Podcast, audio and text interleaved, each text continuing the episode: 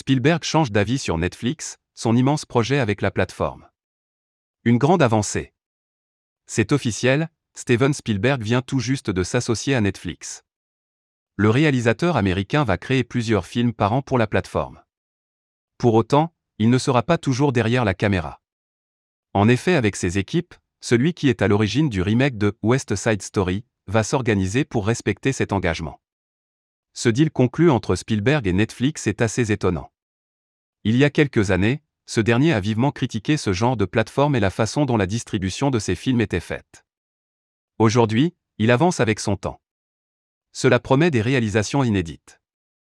Comme il l'explique dans le communiqué qui annonce cette alliance entre Steven Spielberg et Netflix, une opportunité fantastique de raconter de nouvelles histoires ensemble, et de s'adresser aux spectateurs par de nouvelles voies.